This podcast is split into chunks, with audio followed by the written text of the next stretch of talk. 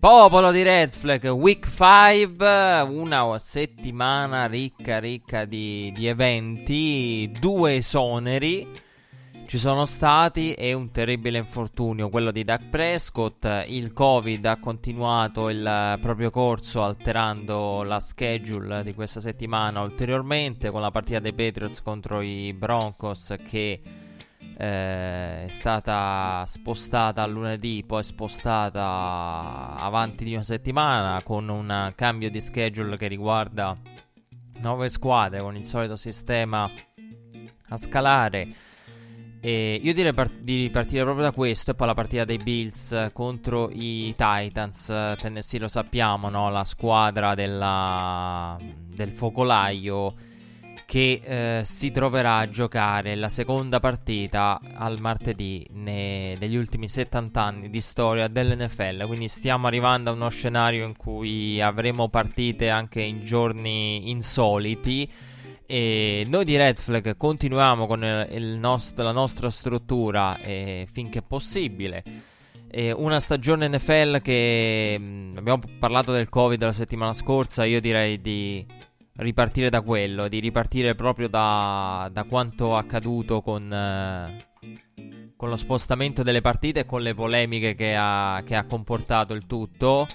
Perché c'è stata molta discussione in casa Patriots e che cosa è successo? Che i Patriots dovevano allenarsi, riuscendo ad allenarsi il venerdì, poi hanno ricevuto l'ok per allenarsi il venerdì per propria scelta e hanno eh, deciso di di non, di non allenarsi il venerdì perché oltre a Cam Newton poi è arrivata la positività di Stephen Gilmore. Stephen Gilmore che nella partita del Monday Night contro i Chiefs era anche stato a contatto stretto con Patrick Mahomes e quindi mh, c'era tutta questa confusione e ci sono state diverse dichiarazioni forti perché a me è venuta in mente quella di Jason McCourty che ha detto all'NFL non frega niente eh, di tutelare i giocatori all'NFL frega solamente di tutelare la schedule ed è una cosa che io continuo a sostenere da quando sostanzialmente eh, siamo entrati in questa nuova stagione, diciamo parallela alle stagioni di altri sport. Quello che dico io perché mi è capitato spesso di chiacchierare con colleghi, con eh, amici, quindi non per forza eh, persone che magari raccontano un altro sport e dire ah vabbè ma quest'anno le stagioni e io la prima cosa che una cosa che da giorni ripeto frequentemente è che per me l'NFL tirerà avanti il più possibile e, perché in assoluto la Lega ed è uscito un articolo bellissimo su NBC mi pare no? di, di, di come ci siano in gioco 3 miliardi di dollari di stipendi, 3 miliardi di dollari e di come eh, sia una lega che a differenza di altre ha avuto no, gli opt-out, quindi mm, una lega che ragiona con l'idea del sai quello che rischi, sai la, la carriera del football è più breve, quindi eh, i giocatori hanno più interesse a disputare una stagione rispetto ad altri e mm, di come comunque nel football eh, i rischi che eh, ci sono all'interno di una stagione di football americano vanno anche al di là del covid normalmente. Quindi il football uno dice ma con il covid eh, se eh, si verificano degli incastri sfortunati per problematiche o il virus attacca particolarmente una determinata persona no? Nella serie con il covid si può rischiare la vita, anche se si è degli atleti, un giocatore di football americano la vita la rischia, perché comunque no, tem- pochi, poco tempo fa è uscito il libro dedicato alla Dynasty dei Patriots in cui viene ra- raccontato come abbia la- rischiato la vita Bledsoe. Abbiamo visto Alex Smith, uno che ha rischiato seriamente la vita e conseguenze peggiori. Ryan Shazier oggi racconta l'NFL da The Ringer e ha rischiato tanto a livello di qualità di vita post football, oltre a rimetterci praticamente la carriera. Mi viene in mente eh, Chris Sims che racconta oggi il football, l'incidente al- alla Milsa che ebbe eh, da quarterback dei Buccaneers. Cioè, il giocatore di football americano sa che nella propria stagione eh, rischia la vita già eh, a priori. Quindi ehm, parliamo di uno sport dove il, la componente, dove uno dice la salvaguardia dei giocatori è uno sport dove la vita già la rischi in una stagione normale. Non solo per il virus, non solo per una pandemia o per fattori esterni, la rischi già per la natura dello sport e poi perché l'NFL ha cercato di strutturare il tutto quanto e eh, la critica che è stata mossa da più parti all'NFL e che io condivido è che il problema, e la settimana scorsa avevamo accennato a questo, il problema è che l'NFL ha fatto la sua mh, bella figura del siamo la lega uh, che gestisce bene il Covid, siamo la lega che gestisce bene la pandemia, no? E pur non essendo in bolla. Però il problema è che da un lato hanno gestito bene la pandemia, ma poi nel momento in cui entra il virus dentro l'NFL, dentro le strutture NFL, lì comincia il casino. Cioè l'NFL è tanto attenta, tanto preparata e sul pezzo quando si tratta di andare a vedere chi è positivo o no, i tamponi, i test. Ehm, i protocolli, nel momento in cui il virus entra dentro, l'NFL va in confusione. Creando tutta quella situazione di scenari, noi parlavamo com- del vantaggio o meno eh, della competizione con, con eh, dei vantaggi che alcuni potrebbero trarre eh, la stagione no, che, che, è alterata da, da, da, tutto questo, come il bye dovuto a Covid non sia un bye vero, di come tu prepari una partita che non disputi, di come i Patriots volessero, eh, l'idea era quella di farli giocare, per quello McCourty ha detto... Eh, indipendentemente dalla propria settimana di allenamento fortemente alterata, eh, quindi Diciamo, l'NFL, per questo mi è capitato in questi giorni di dire eh, in giro, ma eh, secondo me l'NFL, l'NFL è uno di, que, di, quei mondi che continuerà e poi perché... Eh, secondo me rispetto a una uh, realtà come può essere la nostra serie l'NFL è troppo cruciale per la politica. Cioè, io quando, quando ehm, ai tempi ero editorialista di politica sportiva, a me ad- faceva girare le palle faceva girare le palle quando leggevo eh, panem et circenses detto per ogni cosa, no, praticamente, cioè, no, questa espressione che piace tanto, panem et circenses, detto riferito a tutto, no, riprendendo la, la, la cultura latina, e, ehm, detto tanto per, a cazzo di cane, detto a cazzo di cane, perché riassume meglio il concetto. Per qualunque cosa, quando in Italia il calcio non è panem et circenses, come non lo sarebbe, non lo sarebbe un'Olimpiade, eh, un europeo ospitato, eh, la Formula 1 a Roma o tante altre cose. Quindi l'ho trovato tante, in tante situazioni messo lì, più o meno correttamente eh, per una realtà, la nostra, che non è vicina a, ad altre realtà in cui lo sport è parte della politica, parte del benessere del paese. Perché il punto è, se domani la Serie A va avanti, nonostante i contagi eh, dovessero crescere, ehm, la gente si rivolterebbe. In America Fin dall'estate si parla da quando è iniziata la pandemia e pensavamo a quello che sarebbe stata la stagione NFL, si parla costantemente di come eh, questa stagione NFL sia no, il popolo americano, il football è, per gli americani è tutto, l'America deve far vedere, non può far vedere che il football si ferma, perché se il football si ferma probabilmente significa che si sta fermando l'America. Cioè, come, come posso dire, questa cosa riferita al calcio all'Italia non esiste. Cioè, nessuno in Italia verre- scriverebbe editoriali del se si ferma il calcio si ferma l'Italia. Però in America se si ferma il football, la- il football deve andare avanti perché il football è l'emblema dell'America. Quindi l'America che non si ferma non si può fermare il football. Se l'America non si vuole fermare deve, deve, deve portare avanti anche il football. No? L'NFL come la Lega che fattura, fattura, fattura, più di tutti. Cioè, eh, per quello dicevo, spesso si utilizza. Que- e noi non l'abbiamo questa cosa. In America c'è ed è una di legata in particolare all'NFL, quindi l'idea dell'NFL che tira avanti perché comunque ha un significato simbolico no? di, de- degli Stati Uniti, l'emblema della... da noi non c'è. Quindi anche quello è un fattore in più. Poi metteteci no, la Lega che fattura i 3 miliardi di cui parlavo prima e per quello io mi trovo a dire quando mi dicono: Ma se fermano questo spo- lo sport che seguo, se fermano lo sport di cui sono appassionato, e io dico: No, attenzione, automaticamente si fermano tutti. Non è vero, perché per me ci sono degli sport come l'NFL, e la Formula 1 è un altro sport che secondo me tira avanti perché comunque ha degli interessi, perché senza stagione, stagione che salta, e i team eh, minori, molti team minori collasselebbero e anche lì si rischia un po' il collasso perché non puoi progettare, costruire, investire se poi non hai ritorni, se poi non la metti in pista la macchina, e, cioè nel senso è... Mh, paghi soldi per costruire un progetto che poi non vede sbocco. Quindi, eh, per farvi un esempio, eh, e poi ci sono altre realtà, insomma, che potrebbero provare ad andare avanti. Però il discorso dell'NFL è diverso. Quindi eh, siamo in una situazione in cui il, la, la, risposta aggiuntiva che ho dato in giro e che riporto a voi di Red Flag perché la settimana scorsa proprio abbiamo cominciato con questa riflessione. Adesso l- la grande differenza è che, diciamo, tra questa settimana e la precedente, una differenza secondo me c'è a livello di, di narrazione della situazione ovvero che eh, abbiamo una partita in un giorno insolito. Quindi cominciamo a vedere qualcosa di insolito oltre allo scalare. L'uni- quando mi è stato chiesto, eh, ma l'NFL quindi andrà avanti, ho detto sì, va avanti a meno che non finisce per vedere collassare il proprio sistema di cuscinetti.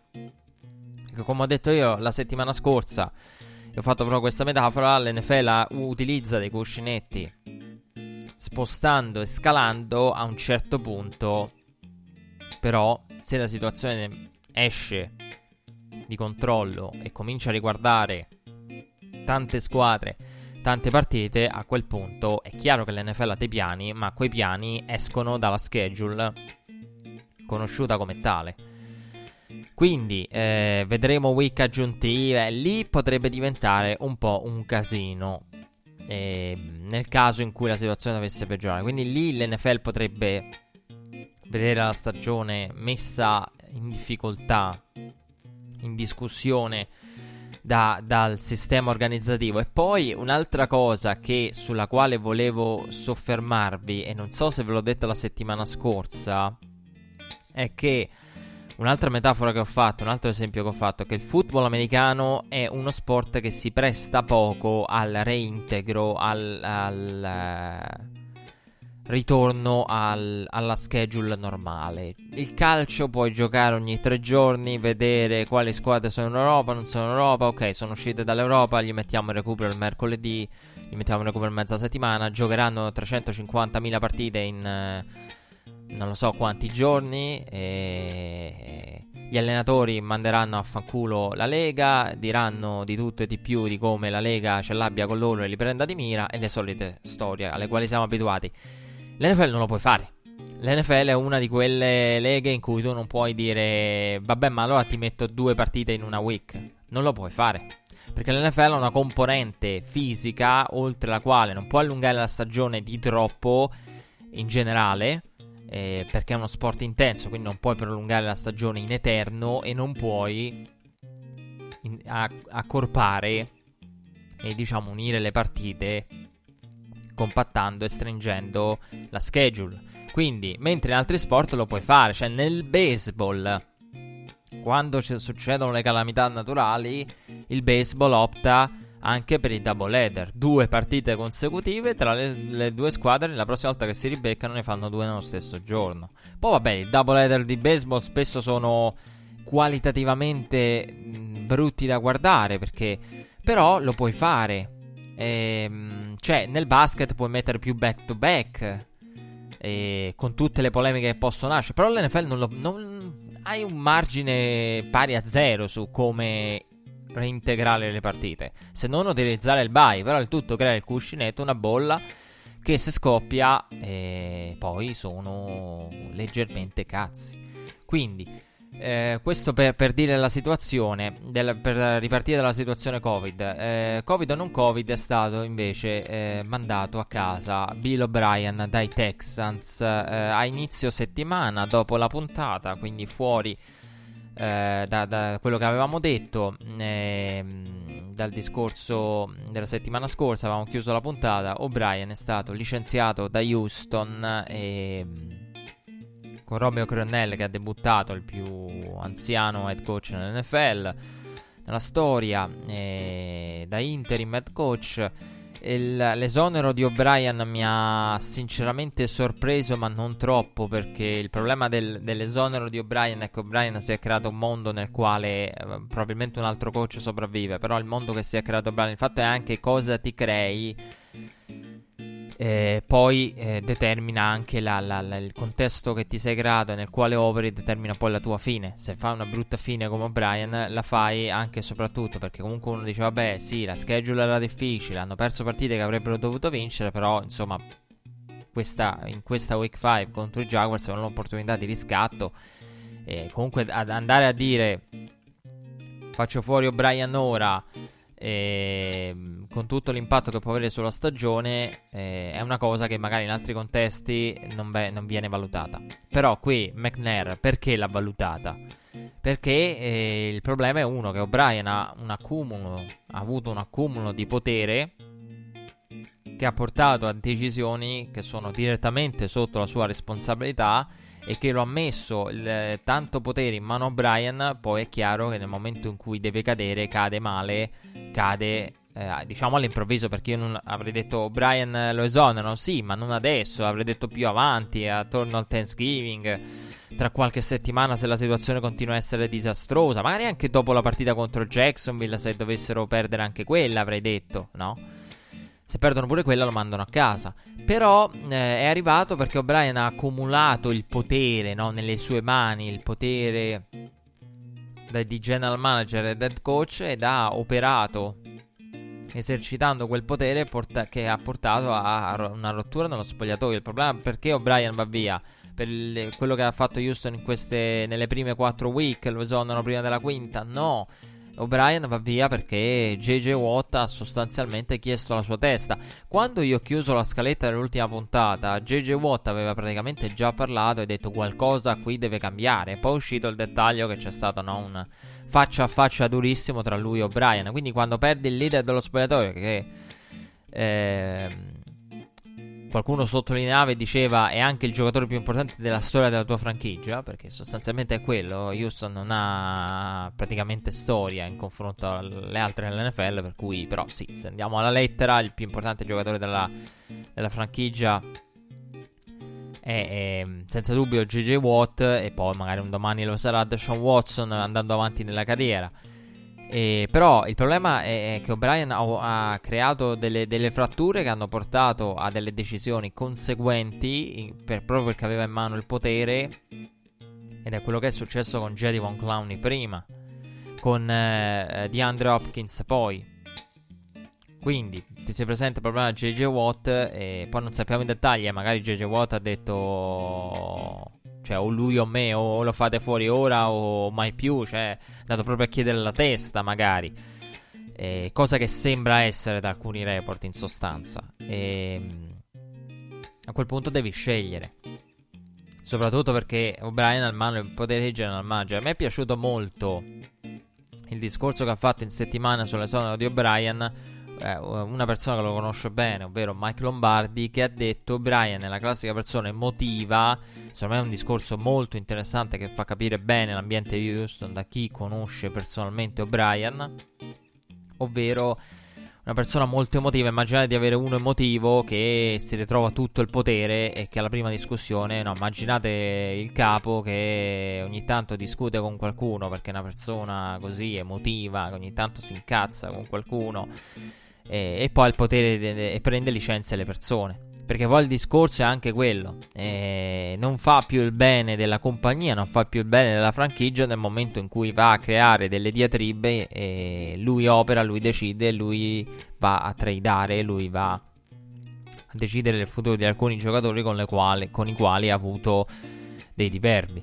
Quindi eh, era inevitabile. Diciamo, più poteri accumuli in NFL anche vale questa regola e più rischi di, di, di, di fare una brutta fine. Ed è quello che è successo a O'Brien e poi dell'altro esonero quindi parleremo quando parleremo dei Falcons. Partiamo dalla partita del giovedì, una partita in cui veramente questa settimana abbiamo visto di tutto perché abbiamo visto eh, la partita del Monday Night eh, con, con, i Patriots contro i Chiefs, una partita che mi ha sorpreso perché non pensavo che eh, la partita potesse essere così eh, ravvicinata alla portata dei Patriots, a differenza di, di quanto dica il punteggio finale.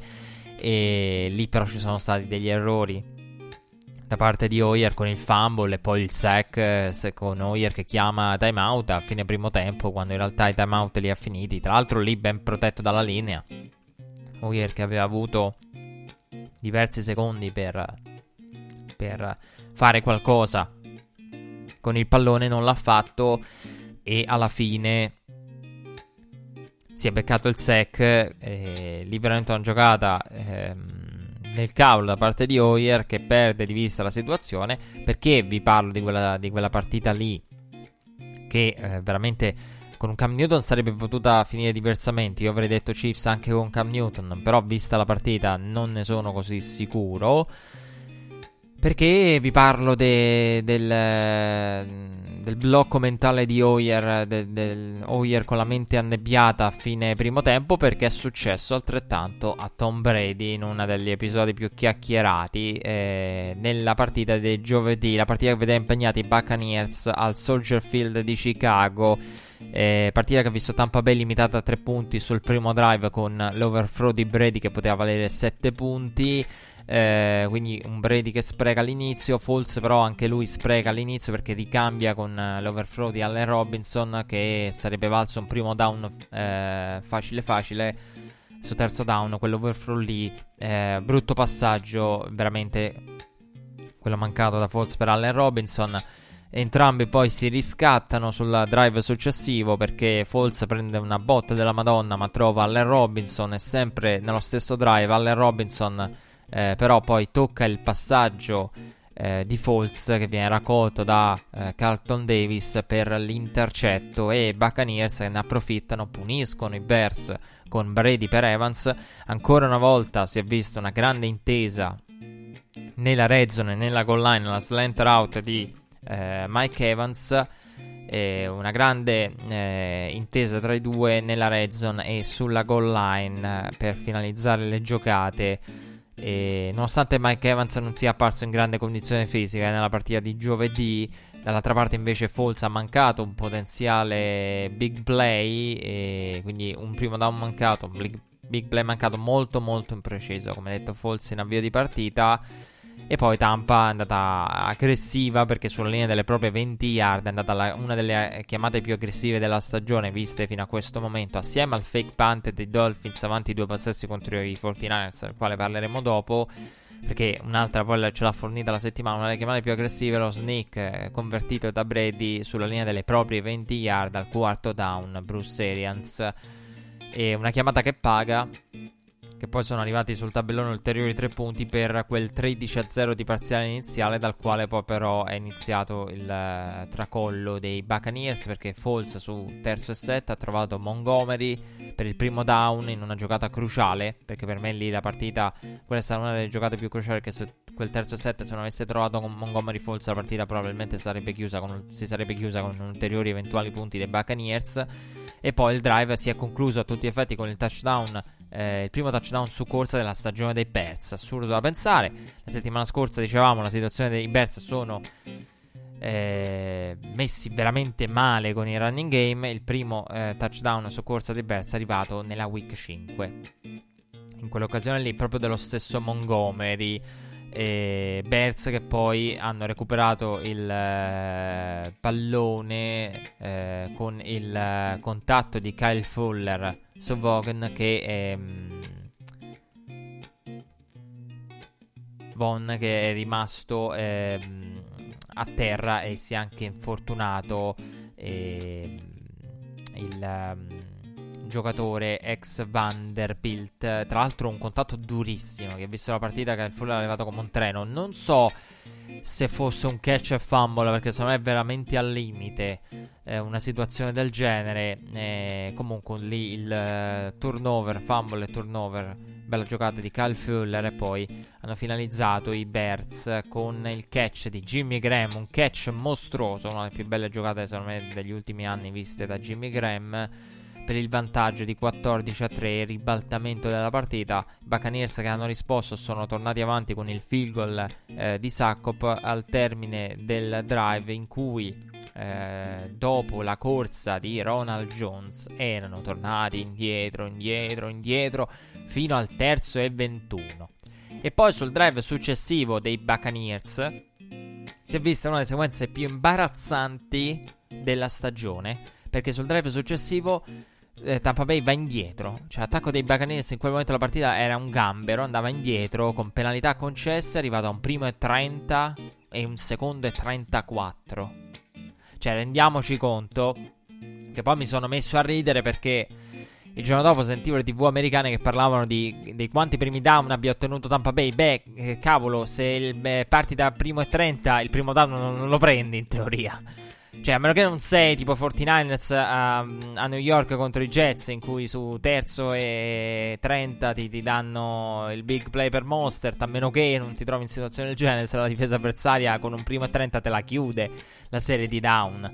Cioè, ti manda al panto, al field goal, a seconda di dove la finisci la serie di down, ma nel primo down non lo conquisti, quindi mi ha fatto ridere, no, che abbiano scherzato in molte tv americane su quanti primi down avesse conquistato eh, il nostro uh, Thomas Edward Patrick Brady, però se mi dici primi down, beh cazzo, primo e 30 il primo down non lo prendi. Cioè, secondo e 34 nella serie di down eh, nel drive precedente, terzo e 21, beh mm, sfido anche, no? Soprattutto se poi è contro una pass rush, una difesa come quella dei Bears che ha fatto una grande partita. E poi, beh, sul terzo down Brady aveva quasi trovato Evans per il touchdown, ma anche in quel caso, e quella è la cosa divertente di quella sequenza, che sul terzo down Brady aveva quasi trovato Evans per il touchdown e l'holding, che poi c'è stato un altro holding, avrebbe poi vanificato tutto. E veramente imbarazzante quella sequenza.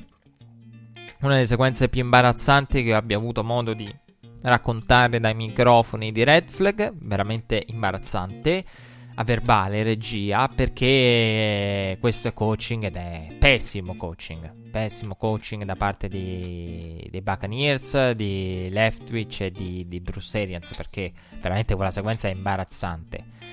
E, ed è brutta, cioè quella è una sequenza che, che, che situazione del genere, il drive va, va indietro, quello è veramente brutto da vedere e ti, ti, ti, ti, ammazza la partita, ti ammazza psicologicamente perché veramente a un certo punto scherzava Joe Buck e Troy Ekman scherzavano in telecronaca sul fatto che alla fine delle giocate si, guarda, si, si guardassero continuamente attorno per cercare flag, era così, cioè alla fine di ogni... Cioè, non è che lo dicono tanto per, alla fine se, se avete visto la partita, alla fine di ogni giocata a un certo punto c'è una flag, dove sta la grafica? C'è il giallo nella grafica? Ah no, ok. C'è qualcosa a terra, da qualche parte? No, ok. No, perché era quasi una novità il non vedere flag. E... Ehm, comunque, eh, Brady veramente sotto pressione. Sotto pressione, eh, anche Falls sarà messo sotto pressione. Entrambe le linee hanno fatto una grande partita. E con Falls che però ha portato in quel momento della gara i suoi al field goal del vantaggio del 17 a 16. Eh, a 5 minuti dalla fine, eh, su quarto e 1, Tampa Bay è andata al field goal del controsorpasso e io quella scelta lì la condivido perché lì erano sotto di un punto e sono andati al più 2 via field goal. Andare a cercare il touchdown, me quel quarto down non, non, non aveva molto senso. Poi capisco anche, insomma eh, la percentuale, la bravura di Brady nell'eseguire il, lo sneak, quindi c'è anche da considerare quello. Però è una scelta che condivido. Io, io in quel momento avrei fatto altrettanto, perché comunque intanto ti porti in vantaggio. Comprensibile come scelta. Poi, vabbè, ovviamente abbastanza conservativa. Secondo me ci potranno stare entrambe le scelte. Anche perché poi il resto della partita ha detto che non è che la partita si è decisa lì, anzi. Che Falls è stato fermato da, da, dai Buccaneers. Eh, nonostante eh, il rough in the pass di Shaq Barrett sul terzo e lungo aveva regalato un primo down. E quindi la palla era tornata ai, ai Bucks in vantaggio, per cui ecco perché dico quel quarto e uno non ha deciso. E poi lì però è salita in cattedra nel momento chiave la difesa dei Bears che ha fermato Tampa con 2.30 sul cronometro dopo un possesso di appena 16 secondi, con, con Brady messo sotto pressione. E Molto curioso il play calling dei Bears in quella situazione perché sono arrivati in field goal range con Montgomery trovato da Falls, poi hanno passato, passato, passato, lasciando a Brady nuovamente palla, sì, dallo svantaggio ma con un minuto e 15 secondi. E poi nel drive successivo, una delle scene più chiacchierate e discusse della settimana, Brady si gira, lancia lungo su quarto down, si guarda, fa segno è quarto down, no, non è quarto down per niente, è turnover on downs e quindi ci mostra un po' di segnali di perdita di memoria e con l'età succede, no, a parte scherzi, eh, può succedere una cosa insolita di Brady, uno può scherzare sull'età e Brady che perde la memoria, e... un Brady un po' in confusione, e... lì però ovviamente le responsabilità sono da, da dividere anche con, con il coaching staff, con chi ti parla, perché anche il discorso di secondo me è fondamentale anche capire uh, chi, chi, ti parla, cosa ti dice, cioè nel senso che indicazioni ti dà, cosa ti suggerisce nella giocata, ti dice mi raccomando è quarto down, non so, lì per sapere veramente se Brady è l'unico responsabile di, di, della dimenticanza, eh, apparentemente sì, perché da subito si è capito, anch'io ho pensato in quel momento co- cosa che, che, sta cercando, visto che aveva opzioni per convertire eh, il primo down e far proseguire il drive, però insomma bisognerebbe capire come sono organizzate le squadre e quanto l'offensive coordinator ricorda la situazione o specifica determinate cose. Magari con un Brady non lo fai, con altri sicuramente lo fai, sentito nella partita, no? Gruden che, che si scherzava nel, nella partita dei Chiefs sul fatto, no? Gruden eh, nel finale quando dovevano portare palla del, del, Gruden che dice mi raccomando eh, non, non, fate cazzate tenete bene ball security ball security. Magari a un Tom Brady il guarda il quarto down mi raccomando vai tranquillo tieni in vita il drive. Magari no, non lo vanno a dire a un Brady. Quindi questo bisognerebbe capire qual è il tipo di comunicazione tra specifica all'interno della squadra. Però una scena molto discussa e chiacchierata. Invece una scena molto bella è quella che abbiamo visto tante scene belle a Washington dove è ritornato Alex Smith perché, perché Washington è, è partita con Kyle Allen partente Haskins in, in, panca, declassato addirittura al terzo quarterback e eh, non presente allo stadio, tra l'altro Dwayne Haskins. Non presente allo stadio causa problema allo stomaco e i Rams sono partiti bene con uh, a bersaglio con il primo drive con Henderson. Henderson che si è sentito tanto nominare, si è visto tanto durante la partita, poi si è andato a vedere i numeri. Non ha avuto numeri particolarmente straordinari. Questa è la cosa assurda della sua partita. E bella risposta del Washington Football Team con la corsa di Kyle Allen a portarla lui nella endzone, pochi eh, delle, delle, poche azioni degne di nota per, per, Washington in questa gara. E poi la play action dei Rams a colpire nuovamente, a farsi vedere anche questa settimana con la bomba da 50 più yards per Robert Woods con i Rams che corrono, corrono, corrono.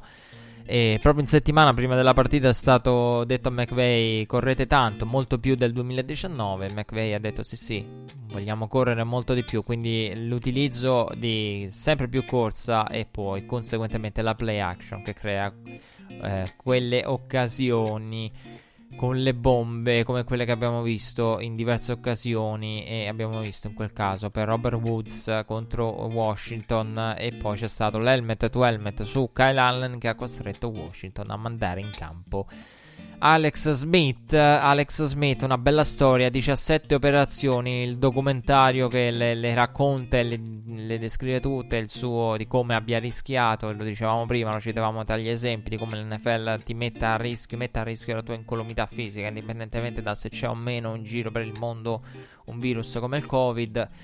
Eh, la stagione NFL comunque sei a rischio, eh, rischi la vita sul serio e... Ehm, il ritorno di Alex Smith è una bella storia con la moglie Elizabeth inquadrata con eh, le, i figli, i tre figli. E una bella scena. Una bella scena da, da, vedere dopo le 17 operazioni, sapendo tutto quello che ha dovuto passare. E tra l'altro metteva anche un'ansia, in ansia il tutto, perché abbiamo imparato a conoscere tramite documentari e racconti anche la famiglia, la moglie l'abbiamo conosciuto dietro le quinte, metteva ansia perché tu vedevi no, la famiglia e dici oddio, oddio, fa che tutto vada bene. Cioè, anch'io lo pensavo mentre guardavo, analizzavo la partita, ho detto fa che tutto vada bene. Ehm, che poi la partita ho cominciato no, a seguirla in modo dettagliato e ovviamente poi l'ho rivista alla fine sapendo che, che, che, tutto è andato bene. Dopo parleremo di un'altra partita che io vado di, no, di, di Red Zone e poi le riprendo singolarmente. Quindi ho rivisto la partita dei Cowboys che in quel momento ero focalizzato sui Browns, eh, i Colts Browns e quindi mi sono ritrovato poi no, la partita dei Cowboys eh, nel momento in cui l'ho recuperata sapendo già ed è una cosa che mi ha fatto molto effetto e del quale eh, vorrò parlare dopo perché c'è il ritorno di Alex Smith c'è un brutto infortunio come quello di Duck e uno dice vabbè stavi lì in ansia no, con, la, con, la, moglie di Alex Smith fa che tutto vada bene Aaron Donald però ad Aaron Donald non frega niente ha detto il benvenuto te lo do io eh, che al quale ha dato il benvenuto a Ron Donald mettendo a segno quello che in quel momento era il suo secondo eh, sec della sua partita. Poi c'è stato il brutto intercetto di Goff nel finale del primo tempo. A inizio secondo è stato graziato, eh, veramente graziato Goff sul fumble recuperato dai Rams con la palla che era uscita dalle sue mani. Poi Aaron Donald ha impattato la partita in una maniera dominante eh, 4 sex alla fine per lui, eh, career high e un fumble forzato con Alex Smith massacrato dai Rams ad inizio secondo tempo, conseguenze di giocata in cui veniva tirato giù back to back. Eh, rimasto in campo per scelta tecnica eh, della quale ha parlato poi Ron Rivera. Eh, la partita è uno dei, degli highlights negativi eh, dei low lights della, part- della, stagione a livello offensivo, perché veramente una delle peggiori prestazioni a livello numerico, soprattutto quella di Washington, e rimarrà tra le peggiori della stagione. E, ehm, con il passing game di, di Washington che è veramente inesistente e la situazione in casa eh, football team è eh, quella che è con tre quarterback ad alternarsi, eh, ci sono tante cose da dire. Allora, innanzitutto che ehm, più passa il tempo più sinceramente non riesco... A... Il fatto è... Ehm, Dwayne Haskins ha sempre sofferto, non è sempre stato un quarterback che si diceva già ai tempi del draft in cui ne parlammo, non lancia con il giusto anticipo deve vedere il ricevitore libero. Ohio State è un attacco particolare, ha una gestione di alcuni ruoli, eh, no? ha il suo slot receiver che è tutto un, un mondo particolare. E, quindi siamo no, in quelle realtà in cui tu hai il talento e ti metti in mostra.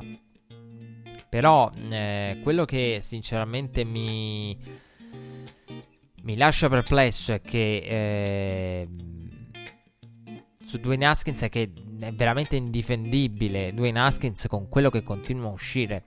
Perché eh, Dwayne Haskins intervistato al combine gli dicono presentati alle 10 alle 11 alle 12 ancora non si vede nessuno uguale cioè eh, quello che chi l'ha intervistato ha detto di Dwayne Haskins del 6 a, a un'intervista. Eh, cioè, il discorso che fanno, si fa e circola all'interno della Lega è se tu, quello che per semplificarlo, se tu arrivi in ritardo a un'intervista di lavoro, figuriamoci la mattina quando dovrai timbrare il cartellino. Cioè, il discorso è quello della serie, almeno al combine, almeno all'incontro privato che ti viene chiesto da Tizio da Gaio, arriva puntuale. figuriamoci poi agli allenamenti. Infatti si parla di un Dwayne Haskins in ritardo agli allenamenti. L'anno scorso si parlava di un Dwayne Haskins poco interessato e in sintonia con la squadra che scherzava e rideva nonostante la situazione di punteggio e di risultati fosse tragica, come se mh, fosse completamente disinteressato eh, rispetto all'andamento della squadra, cioè la poca serietà di Haskins e quando cioè, per, il discorso è questo, per arrivare a metterlo come terzo quarterback, cioè da primo, nonostante l'investimento viene messo terzo, e io ve l'ho detto la settimana scorsa, perché chi ha seguito Red Flag la settimana scorsa, io ve l'ho detto, carriera di Haskins, qualcuno dice Haskins non male, io ho detto guardate la faccia di Non Rivera, la faccia di Non Rivera era, era una cosa emblematica, infatti chi ha ascoltato Red Flag eh, non sarà per nulla sorpreso del, della benciata di Haskins, anzi eh, avrà pensato, beh, ce l'aveva detto quello di Red Flag, perché ci ha detto, guardate le facce di Ron Rivera, vedendo la partita, sì, vedevate i numeri di Haskins belli, guard- guardavate la partita, dite, avreste detto, mm, mm. poi guardavate la faccia di Ron Rivera durante la partita, in alcuni momenti, e- ed era uno che già da prima aveva de- ammesso di pensare, di valutare, dice, se fa sta faccia, probabilmente la decisione... La sta prendendo nel momento in cui fa la faccia, quello che poi è successo. Quindi, però da qui a passare da primo a terzo con eh, poi una situazione in cui sinceramente io non ho letto di più, però c'è anche il fatto no, del non è nemmeno allo stadio, problemi allo stomaco. Eh, io mi fido di quello che mi viene detto, però capito, vista l'assurdità della situazione, uno gli viene da pensare di tutto. Però, cioè, addirittura messo come terzo quarterback. Ehm, boh. Se fossimo in ambito calcistico, qualcuno si starebbe chiedendo in questo momento, si chiederebbe la natura, no? Il mal di pancia di Haskins è reale, è fisico, è medico o è un mal di pancia di malcontento? Perché da quarterback de- draftato al primo giro passi a terzo dietro addirittura ad Alex Smith con tutte le incognite perché anche Ron Rivera ha detto bisogna capire, dovevamo capire come come la condizione di Alex Smith ehm,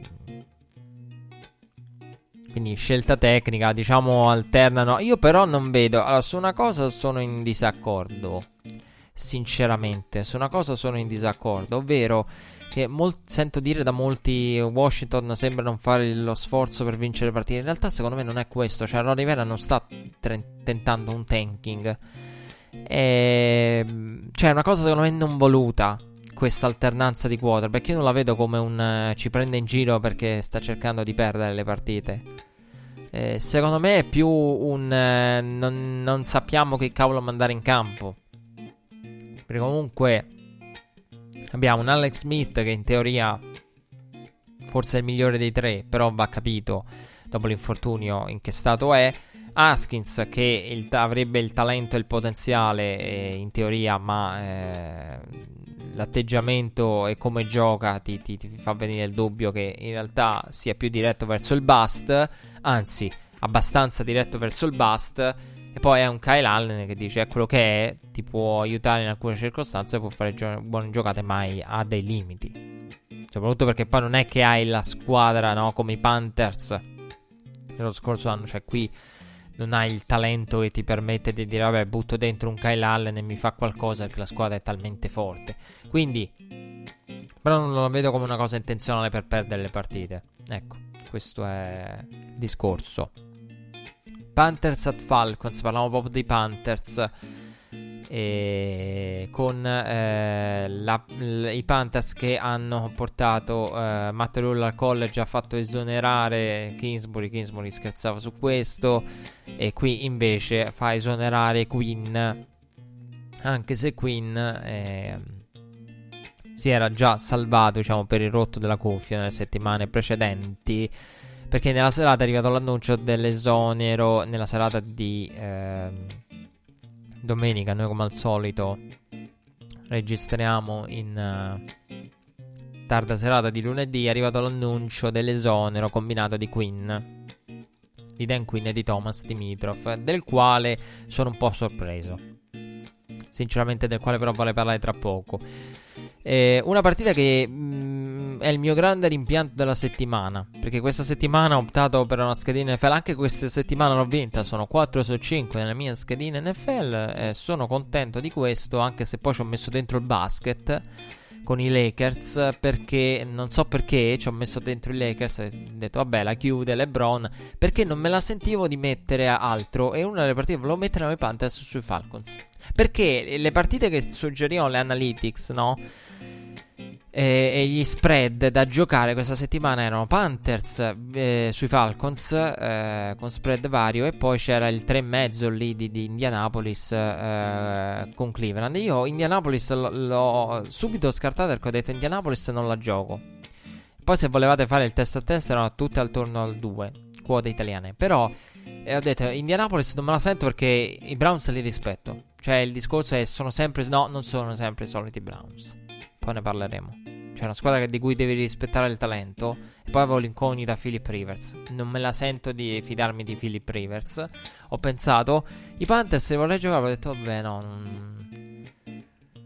Non, eh, non li metto. E invece l'avrei dovuti mettere. Eh, l'avevo letta bene, però non me la sono poi sentita di, di, aggiungerla e un bel touchdown di, eh, di Todd Gurley all'inizio con corsa sul terzo down a sorprendere Carolina eh, terzo down eh, medio con eh, i, i, Falcons che optano per la corsa ottimi blocchi per aprire la strada a Todd Gurley eh, molto bello il design della giocata da parte di Joe Brady dall'attacco dei Panthers che ha portato al touchdown di DJ Moore per i Panthers eh, su cui hanno scherzato i telecronisti dei Panthers dicendo no, DJ Moore si distanzia eh, socialmente verso la endzone per il touchdown. Mi è piaciuta molto come, come telecronaca.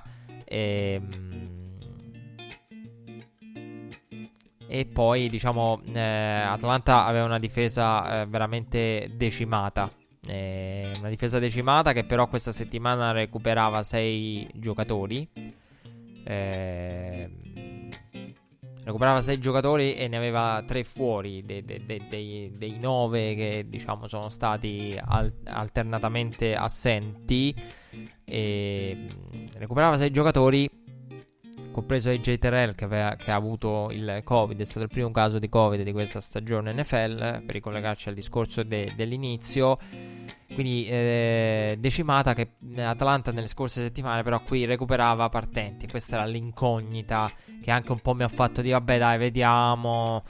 E, e poi i Panthers eh, sul finale di pro tempo hanno allungato con Davis su play action. Eh, vi invito ad andarvi a sentire le varie interviste che ha rilasciato nell'ultimo periodo eh, Matt Rule riguardo il suo modo di allenare e del fatto che Davis non sia una sorpresa perché cosa ha detto Matt Rule? Ha detto io alleno le riserve, faccio fare alle riserve quello che fanno i titolari in allenamento più di, al- di altri coach perché lui ha questa mentalità dice che ehm, gli chiedeva in particolare nell'intervista rilasciata a Peter King ha affrontato questa cosa di come allena e una bellissima intervista in cui eh, Peter King ha chiesto ma dal college cosa ti porti? E lui mi ha detto quello che mi porto è che è il cercare di sviluppare i giocatori. Certo uno sviluppare diverso diceva Matt Rule però eh, anche al college cerchi di, di sviluppare eh, in NFL magari in molti casi non ti dedichi allo, allo sviluppo dei giocatori e mentre lui è un qualcosa al quale tiene in modo particolare, ha detto non che altri coach non lo facciano, ha detto Matt Rule, però io cerco di, di far fare a, a, di far provare alle riserve anche giocate che fanno i titolari, in modo che se poi si trovano lì producono. Quindi non è per niente sorpreso delle prestazioni di, di Davis, eh, del quale ha parlato molto bene, e non solo di Davis, ma di tutti coloro che subentrano in casa Panthers. Un modo di, di allenare particolare, quello di, di Dan Quinn, anche di gestire la pandemia con eh, il segnale, il vedere dove ci si trova, se si è a distanza ogni tot, se si è nello stesso posto eh, ha parlato delle difficoltà dell'utilizzo della tecnologia, di cosa voglia dire cominciare in NFL al giorno d'oggi eh, con la pandemia, di come gli abbia fatto effetto trovarsi di fronte eh, grandi giocatori eh, nelle varie partite, di come il gioco in NFL sia più veloce, di come alcuni impress- facciano impressione dal vivo a livello atletico rispetto al college. Quindi un bel discorso sia tecnico sia di filosofia di Matt Rule eh, sullo sviluppo, perché poi molti college eh, coach che arrivano in NFL hanno questa cosa. Io sono stato abituato per una vita a sviluppare i giocatori, eh, soprattutto se non vieni da un programma dove magari avevi grandi nomi, recruiti, eh, qui devi comunque sviluppare. E poi specialmente un Matt Rule che ha cominciato veramente a Baylor post scandalo e post diciamo ricostru- con la ricostruzione che vinceva una manciata di partite quindi non è uno che è stato abituato a questo è il grande talento che viene nella nostra conference e nel tuo college tieni. No, è stato abituato al devi valorizzare quel, quello che hai che molto spesso è anche poco. Quindi l'ho fatto a Temple e l'ho fatto a, a Baylor. E poi Bridgewater sul fine del primo tempo aveva già toccato 260 yard. Mi sono segnato questa statistica: 260 yard per Bridgewater che sta giocando veramente il miglior football post infortunio senza ombra di dubbio. E per i Falcons, diciamo, si salva la prestazione di Dog Girl che anche inizio secondo tempo. Eh, era dopo appena 7 portate inizio secondo tempo era già in tripla cifra e poi vabbè sul più 7 nell'ultimo quarto è stato quel bel drive dei Panthers che hanno praticamente fatto un drive metodico nel gestire il cronometro. Abbiamo visto ancora una volta Joe Brady. Eh, Joe Brady di, di, di, cui si parla bene, di cui tanti parlano bene, di cui tanti executive hanno già detto questo nel giro di qualche anno diventa un head coach, vedremo. Eh, però su buona, buona strada abbiamo visto un bel play design per il touchdown di Moore del quale parlavo prima abbiamo visto anche sul più 7 un drive ben chiamato che ha praticamente azzerato e ridotto il cronometro portando a casa, permettendo ai Panthers di portare a casa la terza vittoria di fila nonostante l'assenza di McCaffrey. Per quanto riguarda i Falcons, esonerato Quinn, eh, i coordinator dovrebbero rimanere tali con eh, la gente di esperienza eh, ad avere l'opportunità eh, di eh, prendere in mano ehm, la baracca e vedremo. Eh, ovviamente ci sono persone, personaggi del calibro di Dirk Cutter che possono, diciamo, subentrare eh, ad interim. E poi l'esonero di Dimitrov mi ha un po' sorpreso. L'esonero di Dimitrov, sono sincero, mi ha sorpreso. Però si dice da, da più parti e se ne parlava in realtà da un po'. Quindi non sorprende che Arthur Blank volesse ehm, mandare a casa Dimitrov da un pezzo e che Dimitrov fosse già messo in discussione da, dal, dall'inizio di, di, dell'era Queen. Quindi ehm, non so perché il fatto è Dimitrov è arrivato dal 2008 e dal 2008 andando a draftare no, poi Matt Ryan, quindi comunque ha collezionato presenze ai playoff, quando i Falcons erano quella squadra che arrivava ai playoff e non andava oltre, ve lo ricordate, nei primi anni di Matt Ryan. Poi è arrivato Quinn, è arrivato quell'anno, con il Super poi sono arrivati i prestazioni discutibili, 7-9 consecutivi e poi il tracollo di inizio anno con una squadra che secondo me doveva almeno avere 2-3 vittorie, due sicuramente, che sono veramente imputabili al coaching staff. Eh, perché quella contro i Bears quella contro i Cowboys eh, erano due partite che dovevano avere come minimo. Eh, Queen ehm, Dimitrov, ecco, eh, abbastanza standard, uno che sviluppa il draft, che, che, non hanno avuto il coraggio di magari fare scelte estreme recentemente. Eh, sul fatto di Queen eh, l'ho detto, secondo me è uno di quei coach che deve avere tutto lo staff. È stato bravo, alcuni coach sono, sono più sono loro gli artefici del tutto, altri dipendono molto da chi hanno al proprio fianco E Queen poi lo scorso anno, ecco, c'era il discorso di Queen che si autolicenzia praticamente da defensive coordinator. Io l'anno scorso vi dissi come mai non lo mandano a casa perché praticamente sta mettendo lui, cioè se, se si autolicenzia da defensive coordinator a quel punto perché rimane head coach. Qualcuno dovrebbe dirgli se ti autolicenzi ti licenzio anche io a questo punto.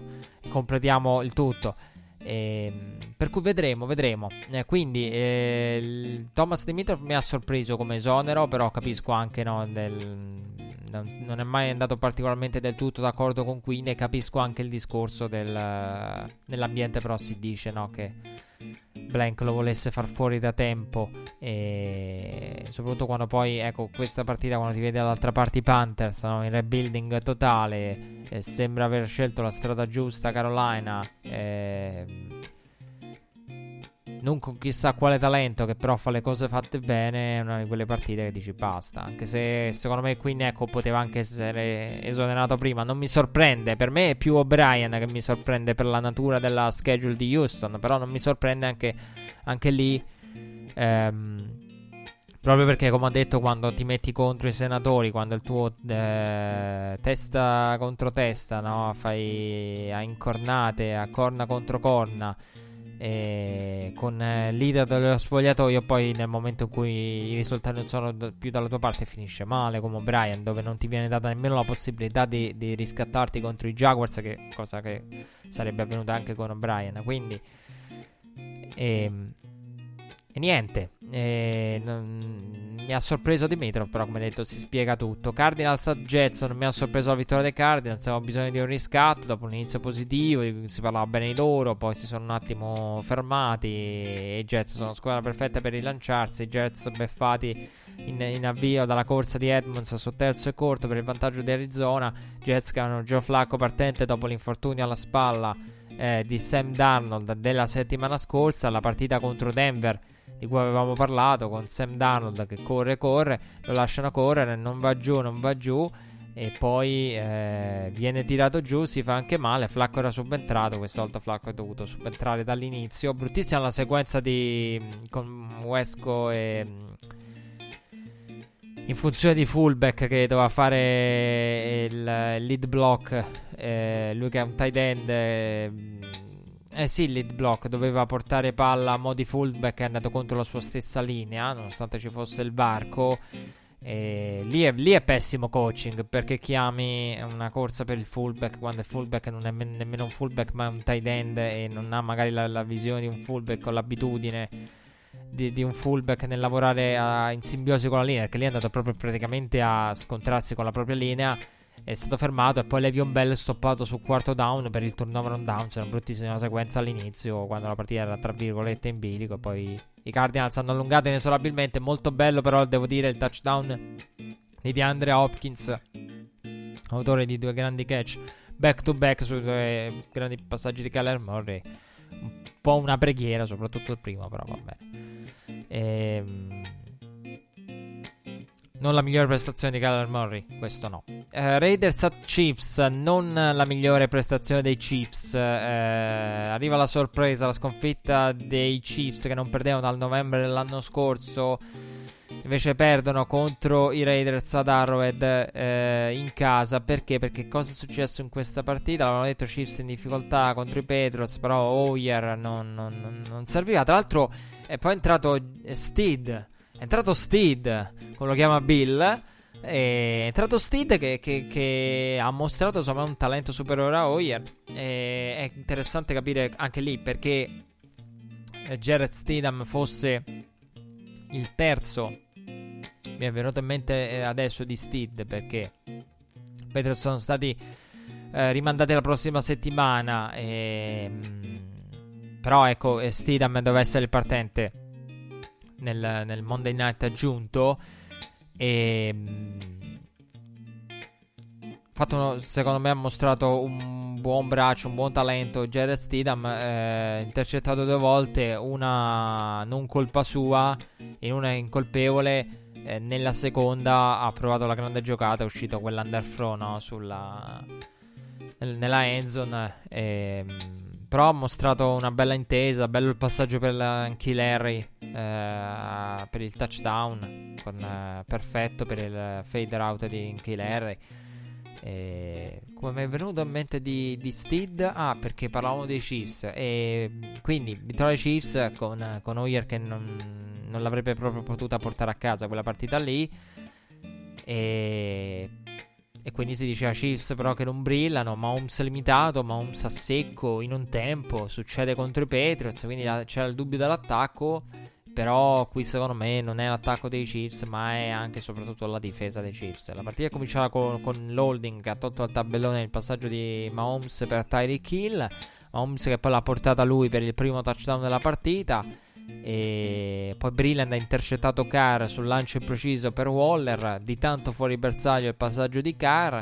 I Chiefs però hanno allungato con, eh, poi con Tyreek Hill. L'ha portata Tyreek Hill. Eh, lui nella endzone con i rushing touchdown. Eh, bella la reazione da parte dei Raiders con la bomba di Carr per Nelson Agolor. Le bombe di Carr a fare da titolo a questa partita senza ombra di dubbio.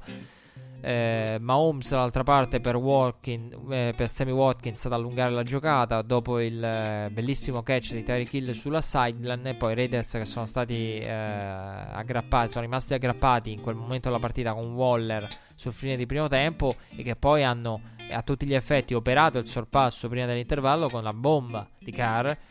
Oltre a quella per A con la bomba da 70 e più yard di Carr per Henry Ruggs eh, evidenti problemi per la secondaria dei Chiefs contro Agolor e Ruggs.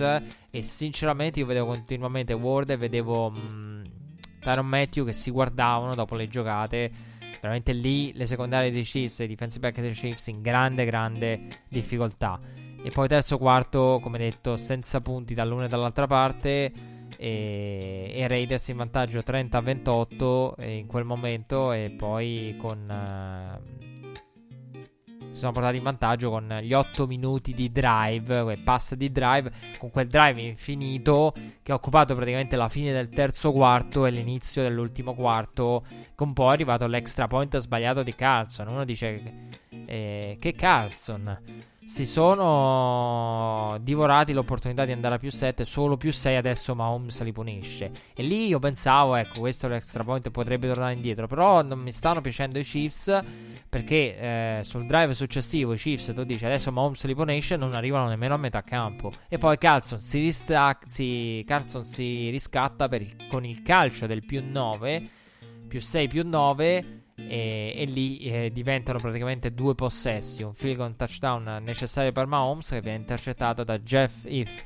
su quarto e set dopo un grande stand difensivo dei Raiders delle secondarie dei Raiders. Che spettacolare quella serie di down per le secondarie perché Mahomes è sotto pressione. Dopo parleremo no? la partita con più, le, il più alto numero di pressures per Mahomes. Questo ce l'ho scritto dopo ma me lo ricordo benissimo. Eccolo qua. E Bellissimo quello stand difensivo. Perché io quando l'ho rivisto ho detto, cazzo. Perché Mahomes eh, allungava la giocata, riusciva a deludere la pressione. Perché Mahomes ha fatto delle giocate pazzesche. Mahomes ha fatto delle giocate alla Mahomes. Anche in questa partita, nonostante il risultato. Però vedevi, no? Stand difensivo dei Raiders che tenevano, tenevano. Mahomes usciva dalla tasca, dalla tasca in quella serie di down. Erano lì. Perfetti, precisi, senza pass interference, senza eh, flag, senza niente. Veramente poi è arrivato su quarto e sette nel, nel, terzo down precedente, grande giocata difensiva, quarto down e sette, intercetto di Jeff Hafe che arriva quasi a ridosso praticamente della goal line di Kansas City, Jacobs allunga e poi la chiude praticamente lui con il secondo touchdown della sua giornata, Raiders che recuperavano in questa partita Trent Brown e... Ehm, Ruggs con la differenza che si è vista, soprattutto con il secondo che cambia tanto la velocità di Ruggs, le bombe che possono trovare per lui e per eh, Agolor che abbiamo visto anche contro i Bills e nella sconfitta della settimana scorsa dei Raiders eh, però ecco la differenza che fa un Ruggs in più è notevole e numericamente parlando, Mahomes mai così sotto pressione carriera in pressures. Come vi accennavo eh, poco fa, una sconfitta che secondo me è molto. L'attacco dei Chiefs non gira a pieno regime perché adesso sono tante partite in cui eh, ha, girato a pieno regime in quella contro i Ravens. Nelle altre eh, un po' meno, però secondo me qui il problema è la difesa, con la difesa e le secondarie che non avevano una risposta e veramente in difficoltà. E anche non, non mi è piaciuta la partita di, di Tyron Matthew che in tante situazioni è stato decisivo, qui era quello che vedevi amareggiato e magari incavolato dopo il big play concesso. E, mm, o mal posizionato, quindi mm, secondaria dei Chiefs in grande grande difficoltà. E... Però ecco, diciamo succede, poi non sono riusciti a mettere grande pressione ai Chiefs, è quello il problema. E le secondarie vengono esposte per la natura proprio di Kansas City. Eh, Bengals at Ravens, eh, una partita strana con la Mara molto impreciso in avvio, rischia tanti intercetti e sono d'accordo con chi dice se avete visto la partita poteva essere intercettato 3-4 volte e nessuno si sarebbe stupito. Eh, però preciso nel touchdown con il missile per Andrews, autore di giocate importanti anche nel drive che poi ha portato a quel touchdown. Poi Marcus Peters ha intercettato a Joe Burrow. Baltimore ha punito i Bengals con Hollywood Brown per il 17-0.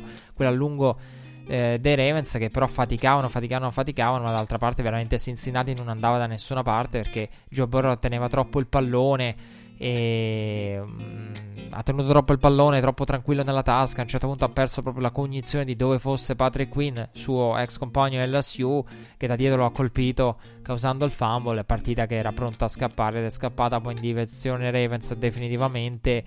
E poi la mano è stato intercettato nel secondo quarto. Uno diceva: ah, La mano intercettata. No, niente paura perché i Bengals veramente non andavano da nessuna parte in questa partita. Secondo tempo, con uh, la partita bloccata, la palla che esce nuovamente dalle mani di Burrow è sempre su un altro fumble, de- fumble dei Bengals.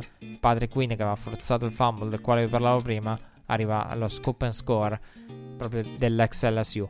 Eh, mentre l'altro è ex LSU, Joe Burrow la peggiore partita del suo avvio e Cincinnati eh, devo dire ha tenuto decentemente contro i Ravens che non hanno mostrato una delle peggiori partite di Lamar della stagione, probabilmente sì, ma veramente Cincinnati non andava da nessuna parte. Non andava da nessuna parte, Baltimore poteva, poteva perdere palle ed è successo, come vi raccontavo.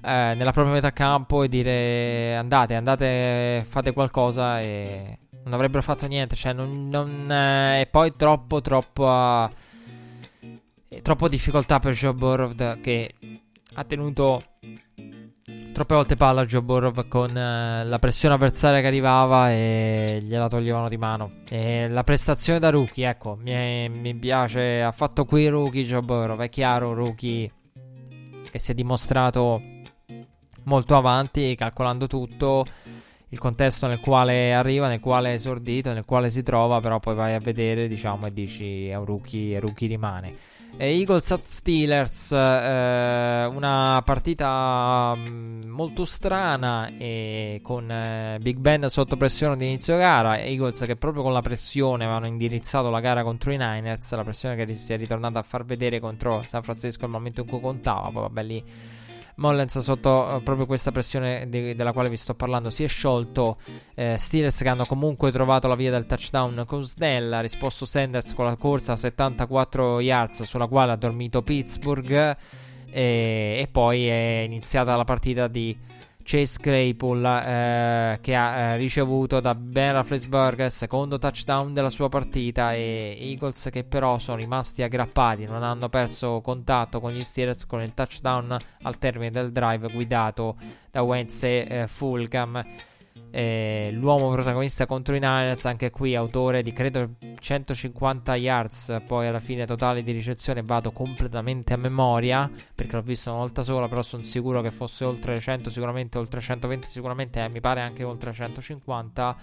E del touchdown contro l'uomo del touchdown contro San Francisco e della settimana scorsa, che tra l'altro Ah, poi è stato raccontato in settimana, sono usciti gli aneddoti che quel touchdown di Fulgham contro i Niners, quella giocata fosse stata provata una sola volta in allenamento, quindi potete immaginare in che condizioni opera eh, Carson Wentz. Beh, quando hai Ward, migliore ricevitore, con quante sono? 400-500 yard totali in carriera, che ti fa capire che cavolo stai giocando. Quindi Eh, questa situazione nella quale si trova Carson Wentz, Steelers che hanno messo a segno nella parte centrale della gara una striscia di 5 possessi consecutivi ad assegno inarrestabili con Claypool autore del terzo touchdown della propria serata in, fino a quel momento e Wentz nel mentre è stato anche intercettato dalla difesa di, di Pittsburgh eh, poi però Philadelphia ha riaccorciato si è riportato sotto di due con Fulgham ancora una volta dimenticato dalla difesa e, e, poi c'è stata la, la, pass interference di Claypool su quello che poteva essere il suo quarto touchdown della gara. Una pass interference, secondo me, veramente al limite, fin troppo fiscale. E sullo stesso drive, poi catch and fumble di Ibron. Eh, con palla che ritorna a Philadelphia. Philadelphia che ha l'opportunità per eh, cambiare le sorti della partita perché Jake Elliott a 57 yard sba- sbaglia il field goal che è lunghissimo che sarebbe potuto valere il vantaggio e poi Pittsburgh la chiude con Claypool nel drive successivo al quarto touchdown della gara, tre eh, ricevuti e uno su corsa per lui, questa volta eh, confermato eh, dal review e Steelers che portano a casa il primo 4-0 dai tempi di Terry Bradshaw e aggiungo in una delle versioni par- meno esaltante di altre versioni degli Steelers. Io continuo sinceramente a. a una partita che ha mostrato problemi nelle secondarie. Eh, Philadelphia ha avuto, ha sprecato, ha. Nel momento importante della partita gli episodi l- l'hanno tradita senza ombra di dubbio. Però guardando la partita il fatto è che secondo me con qualcosa di diverso Philadelphia avrebbe potuto veramente impensierire Pittsburgh. Rafflesburg sta giocando meglio rispetto a prima dell'infortunio, sono d'accordo con chi lo pensa.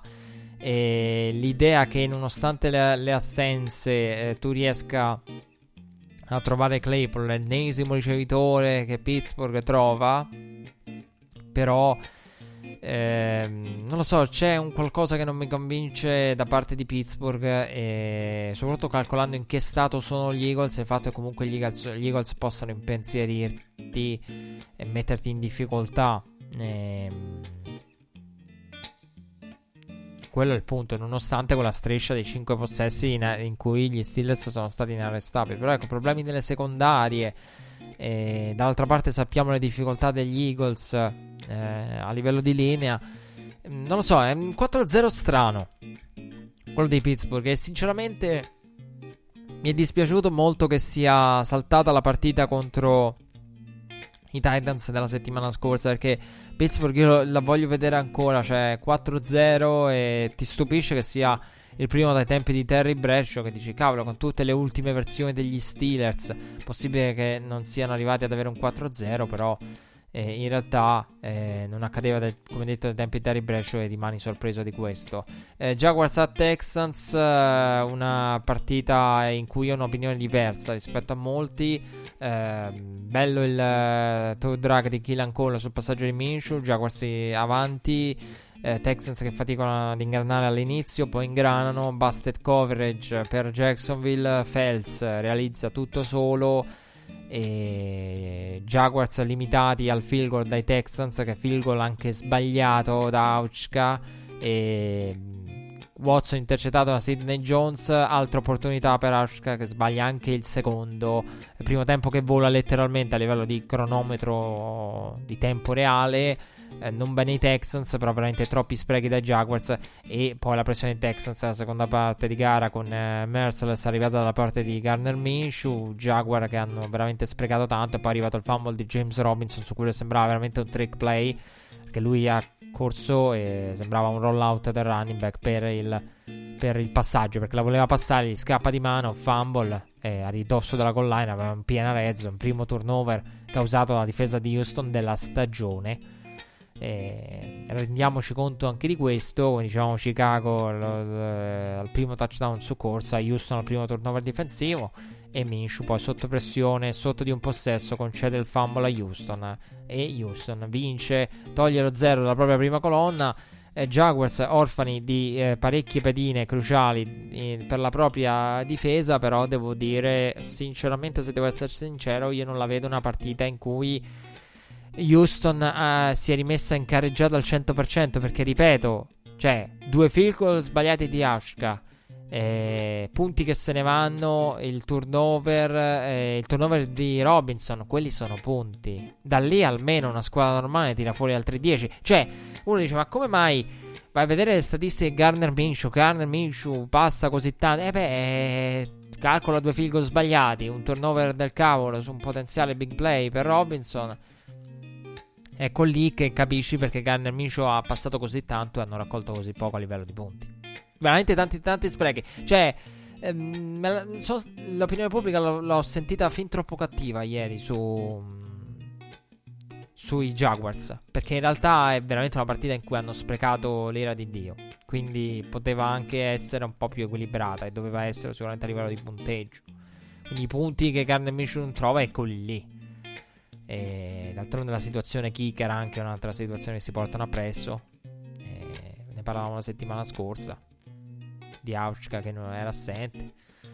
Qui ha sbagliato da presente. Colts at Browns, la partita che ho seguito con maggiore attenzione della settimana e che era un po' la partita che volevo vedere perché ehm, era la partita che, che che una partita che poteva dirci quali delle, quali delle due squadre fosse veramente in, in condizione, eh, chi delle due fa sul serio. No? Alcune hanno avuto entrambe una schedule fa- favorevole, e entrambe hanno fatto il proprio dovere. Chi però è delle due la, la vera squadra da, da, da rispettare e e io non me la sono sentita di, di giocare i Colts eh, con, con, lo spread perché ho detto il talento dei Browns mi faceva paura e mi faceva paura Philip Rivers. In realtà è stata una partita un po' diversa rispetto a come uno la poteva immaginare, non nello sviluppo, ne, non nel punteggio, non nel risultato, ma nello sviluppo di come si è sviluppata perché primo drive dei Browns con la corsa fermata alla difesa dei Colts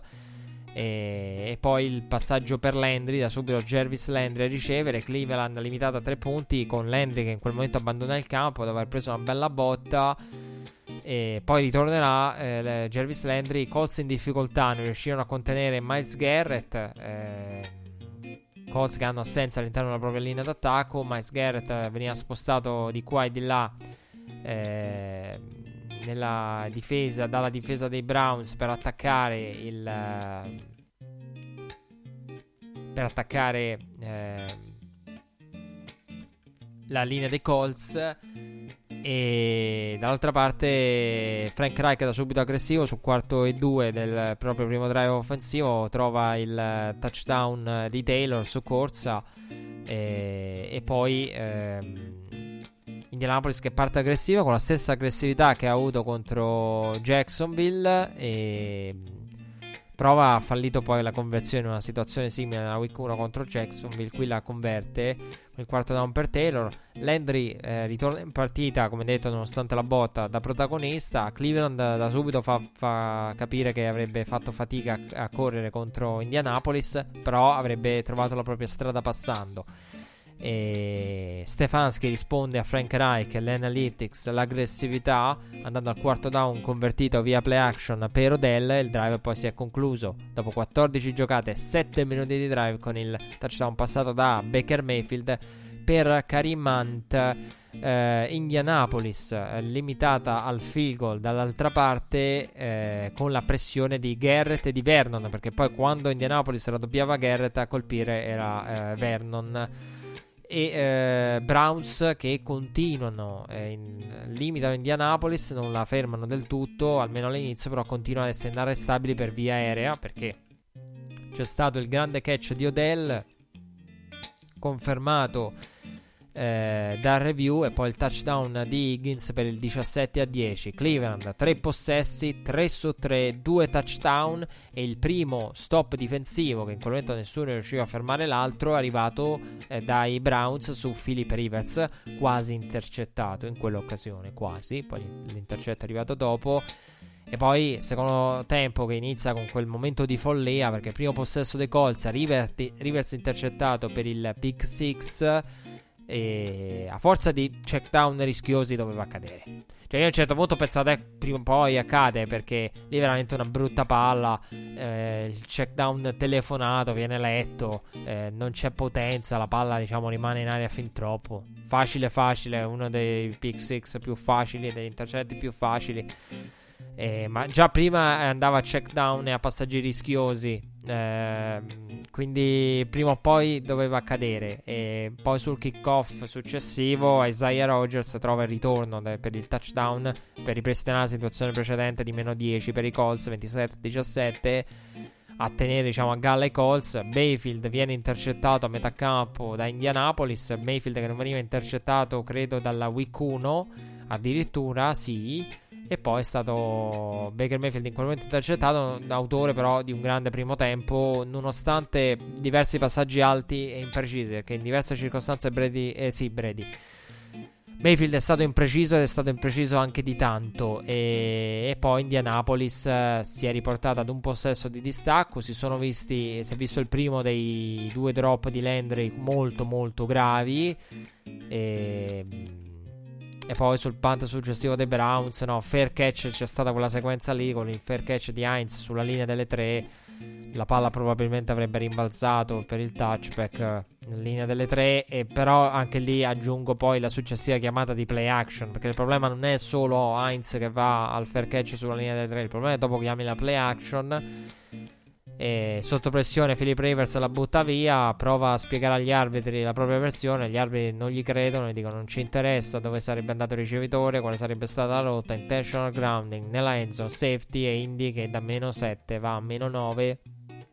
Colts che fanno il proprio dovere difensivo mettendo pressione ai Browns in quell'occasione in cui Baker Mayfield esce dalla tasca su play action la passa per Landry che avrebbe potuto veramente correre, non dico indisturbato, ma aveva i blocchi davanti per fare veramente male a Indianapolis. Non precisissimo passaggio in Mayfield, ma che aveva tutta l'Indianapolis addosso. E drop di Landry colpevole. Colts che hanno le proprie opportunità, ma Philip Rivers viene intercettato sul drive successivo nuovamente. Eh, Baker ricambia a sua volta poco dopo, però i Colts vengono limitati a tre punti. E poi la palla torna ai Browns. La rivedranno i Colts. Fanno bene sul primo down, secondo down. Ma sul terzo down il mattatore della sfida contro i Cowboys della settimana scorsa di Ernest Johnson. Autore di quella corsa di, di 18 yard. Partita in cassaforte. Eh, Indianapolis si la rivede ma sotto di due possessi dopo il calcio di Cody Parky che aveva allungato il tutto prendendo il palo un singolo doink però per Cody Parky e i Browns vanno rispettati. I Browns, ragazzi, vanno veramente rispettati. E quando uno dice io per quello me la sono sentita di giocare in Indianapolis con lo spread le, con handicap perché mi sono detto sì magari i Colts la possono anche possono impensierire possono alla fine era 3,5 cioè possono anche perdere di un field goal e va benissimo lo spread lo coprono il problema è uno è che io ho detto dentro i miei questi sono uno può dire eh mi gioco i Colts e sono contento di aver evitato questo errore, altrimenti non starei 4 su 5, avrei perso questa settimana. Perché mi sono detto, se mi gioco i Colts, i Colts magari sì, sono, le analytics erano molto per i Colts e per i Panthers, l'ho detto. Però l'idea del, ah, ma sono sempre, no, non sono sempre i soliti Browns. No, non sono sempre i soliti Browns. Stavolta vanno rispettati. Per gli avversari, per chi è amante, diciamo, della schedina, li dovete rispettare. Per chi è tifoso di una squadra, li dovete rispettare perché ha un coaching staff con un Stefan- uno Stefanski che ha chiamato la migliore partita. Eh, scriviamo le testate di Cleveland e sono d'accordo dalle, da capo allenatore dei, dei, dei, Browns. Uno Stefanski elogiato da Kubiak che ha detto: Non sono sorpreso che, che stia facendo bene perché aveva ha quello che serve per chiamare una partita bene per fare un grande lavoro da head coach play caller e poi quindi ripeto ha un coaching staff Stefanski sta facendo un ottimo lavoro che può tirare fuori tanto dal talento che ha la play action le big play eh, l'attacco no, che corre corre corre. Qui non, eh, la corsa non ha trovato niente però hanno fatto quello che volevano a livello di eh, di passaggi. Dall'altra parte non è riuscita, bel lavoro da parte della linea, non è riuscita a mettere pressione Indianapolis. E Frank Reich a fine partita ha detto il problema non è Philip Rivers, il mio primo problema non è lui. Anche se io sinceramente Philip Rivers in questo momento dei vecchiettini è, è, è quello che mi, mi, fa venire più dubbi, sinceramente. Eh, fa venire più dubbi, però sì, non è il problema dei Colts, nel senso che il problema è anche altrove, perché lì comunque quando c'era da fermare la corsa avversaria, terzo e lungo, terzo medio, terzo e lungo, di Ernest Johnson ti chiude la partita.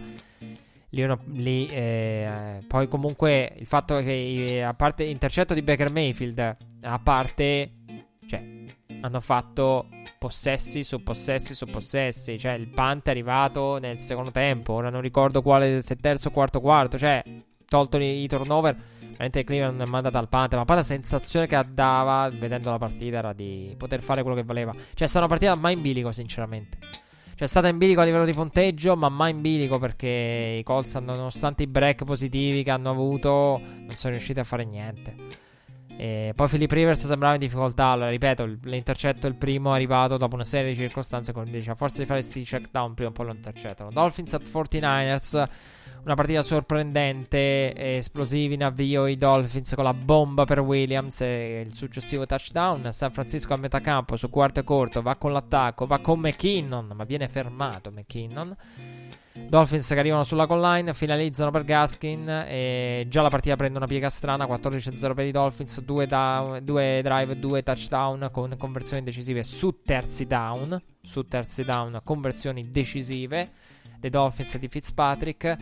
Poi Jakim Grant rischia il pasticcio sul punt return per Miami. Mamma mia, lì ha rischiato veramente di perderla con uh, possibilità per i Niners di andare a segnare dopo il, la ricezione mancata del punt. 49ers che hanno uh, sfruttato però il successivo stop difensivo per accorciare con il big play di Monstert e poi eh, il touchdown messo a segno da Yushek. Uh, però sul 21 a 7 molto, molto bello il... Um, sì, il 21 a 7. Il touchdown che ha portato i Dolphins al 21 a 7 con Miami che continua, come nei drive precedenti, a trovare quello che vuole in attacco e a esporre veramente i, i 49ers con Devontae Parker pluriprotagonista accoppiato, a Brian Allen alla prima partenza dell'NFR bersagliato subito dall'attacco di Cengeli Brian Allen subito preso di mira e ha ragione perché quello poi è stato e poi imbarazzante il big play per Gesicki che ha portato Miami nuovamente nella red zone, però poi limitata al field goal. Big play e Allen in difficoltà, accoppiata con Devonte Parker, la, la, chiave. Difesa dei Niners senza risposte. E poi Garoppolo intercettato sul fine del primo tempo. Field goal dei Dolphins. Non contento, Garoppolo decide di regalare un altro field goal ai Dolphins con il secondo intercetto. E questa volta operato da Xavier Howard. Eh, curioso però il coaching e il play calling di Mike Shannon lì perché dopo un intercetto tu puoi dire mi accontento e la porto all'intervallo, stiamo a posto così, lo diciamo anche i telecronisti, lui invece no, spinge spinge, forse mette alla prova Garoppolo, un Garoppolo che però devo dire tanto impreciso, gli intercetti di Garoppolo sono bruttissimi, il primo è orrendo, il più brutto della stagione, dicevo la settimana scorsa Mollens no, questo è anche peggio. E, ehm, per, però fa capire, forse Kyle voleva mettere Garoppolo alla prova, l'ha messo alla prova a livello di condizione Garoppolo è veramente impreciso, perché il fatto è quando sbagli di tanto la precisione del passaggio come nel primo intercetto probabilmente fisicamente non ci sei e Garoppolo non ha mai dato l'impressione al primo tempo di esserci fisicamente, Miami ha chiuso la prima frazione 37, Kyle Shannon ha lasciato nella seconda, Garoppolo negli spogliatoi, poi molto creativi i Dolphins con la giocata di cui vi parlavo prima che sul più 16 naturalmente a campo vanno anche un fake, fake punt eh, convertito blowout per i Dolphins ai danni dei Niners. Shannon che ha dichiarato a caldo di aver protetto Garoppolo. Eh, però, come detto, la verità è che non è apparso al 100% impreciso fin dal kickoff. Come sei impreciso di tanto perché il tuo corpo non ti accompagna nella meccanica adeguatamente, vuol dire che non sei pronto. E questa è la verità. Eh, Giants at Cowboys. Eh, la partita dell'infortunio di Doug Prescott, uh, field goal dei Cowboys uh, all'inizio, Giants uh, che a metà primo quarto rispondono con il bel touchdown all'end around di Ingram. Eh, molto bello in quel drive il uh, passaggio di Daniel Jones per Slayton. Autore di grandi passaggi in questa partita Daniel Jones. Giants che hanno allungato 14 a 3 con il pick 6 ai danni di Duck. Che bello vedere Duck Prescott lottare fino all'ultimo sul ritorno di quel pick 6. L'ultimo che prova a evitare il touchdown è proprio lui. nel mentre Zeke accorcia per i Cowboys, eh, due grandi passaggi di Daniel Jones, tra quello per Slayton, vi volevo anche segnalare quello per Tate. Eh, peccato che poi dopo sia arrivato il, il classico problema che ha Daniel Jones, lo scoop and score. Eh, con il fumble di Daniel Jones, Dallas che riesce a generare un turnover difensivo d'impatto, finalmente una cosa che è mancata. La pressione che genera turnover con la pass rush che arriva e genera anche il cambio di possesso, in questo caso la, lo scoop and score. E poi Dallas che era stata diciamo al centro delle polemiche in settimana per le dichiarazioni di Woods, eh, Steven Woods che aveva dichiarato eh, non possiamo tenere l'intensità al massimo per 70 giocate, che è una cosa bruttissima da sentire, soprattutto perché lo dici no, nel reverse di Odell in cui tu dici ma non, non, si può essere al massimo per 70 giocate difensive 60-70 snap a partita sì ma in quello che ti dà l'opportunità di andarla a vincere ti dà un drive potenziale per ribaltare il risultato come la settimana scorsa reverse di Odell lì veramente si vedono delle cose oscene con eh, giocatori che vanno fuori dal campo cioè tutti che danno per scontato che qualcuno tiri giù Odell e Odell che dice: Ma sai che ti dico? Io vado dall'altra parte, c'è spazio, continuo ad andare. Qui non mi tira giù nessuno. Quindi il proprio l'impegno, il dare per scontato che qualcuno faccia la giocata al tuo posto. E, e poi l'ultimo minuto del primo tempo, l'ultimo minuto diciamo abbondante in cui è successo di tutto. Eh, fake field goal dei Giants, tornato indietro via penalità. Eh, e poi... Eh, Arriva, eh, siamo arrivati alla Dallas Special. Con Dak Prescott a ricevere per il vantaggio targato Cowboys. Fatto veramente male vedere questa partita, recuperarla, vedere la, la Duck Special, la Dallas Special stile eh, Philly Special, solo che qui la palla, non, lo snap l'ha ricevuto Duck per poi via reverse darla e andare a ricevere. A differenza di Nick Foles che non ha preso lo snap nella Philly Special, però fa male vedere no? il Duck che lotta fino all'ultimo, il Duck che incoraggia i compagni, il Duck che riceve, il Duck che in prima persona è sempre lì a lottare. Io l'ho rivista dopo, sapendo dell'infortunio. Eh, fa male eh, vedere dire cioè che sta per sai che sta per accadere qualcosa di brutto a un ragazzo che sta dando in campo tutto e come fa di solito. E, ehm, e poi 24 a 23 per Dallas, 6 minuti e 45 rimasti sul cronometro del terzo quarto. Draw di Doug Prescott, giocatore a terra dinanzi alle telecamere. Da subito si nota in che condizioni era la gamba destra. E infortunio grave, operazione già programmata e già, già programmata e svolta Doug Prescott che in teoria per la natura dell'infortunio dovrebbe, se ne riparla di week, si parla di week 1 come minimo del prossimo anno. E, ehm, da quel momento in poi finiamo la partita e poi parliamo di Duck è entrato Andy Dalton che ha rischiato anche l'intercetto. Daniel Jones il migliore Daniel Jones della stagione a tratti. Poi insomma l'ex quarterback dei Bengals ha concesso il fumble con lo snap perso di mano conseguente sorpasso dei Giants 34-31 e Dallas non ferma niente difensivamente. Poi i Cowboys hanno trovato i due goal negli ultimi due minuti, con il secondo preparato splendidamente dai due grandi catch di Gallup, soprattutto il primo, quello con il toe drag. Eh, Zorn calcia due volte negli ultimi due minuti, prima per il pareggio del 34 pari e poi per la vittoria allo scadere.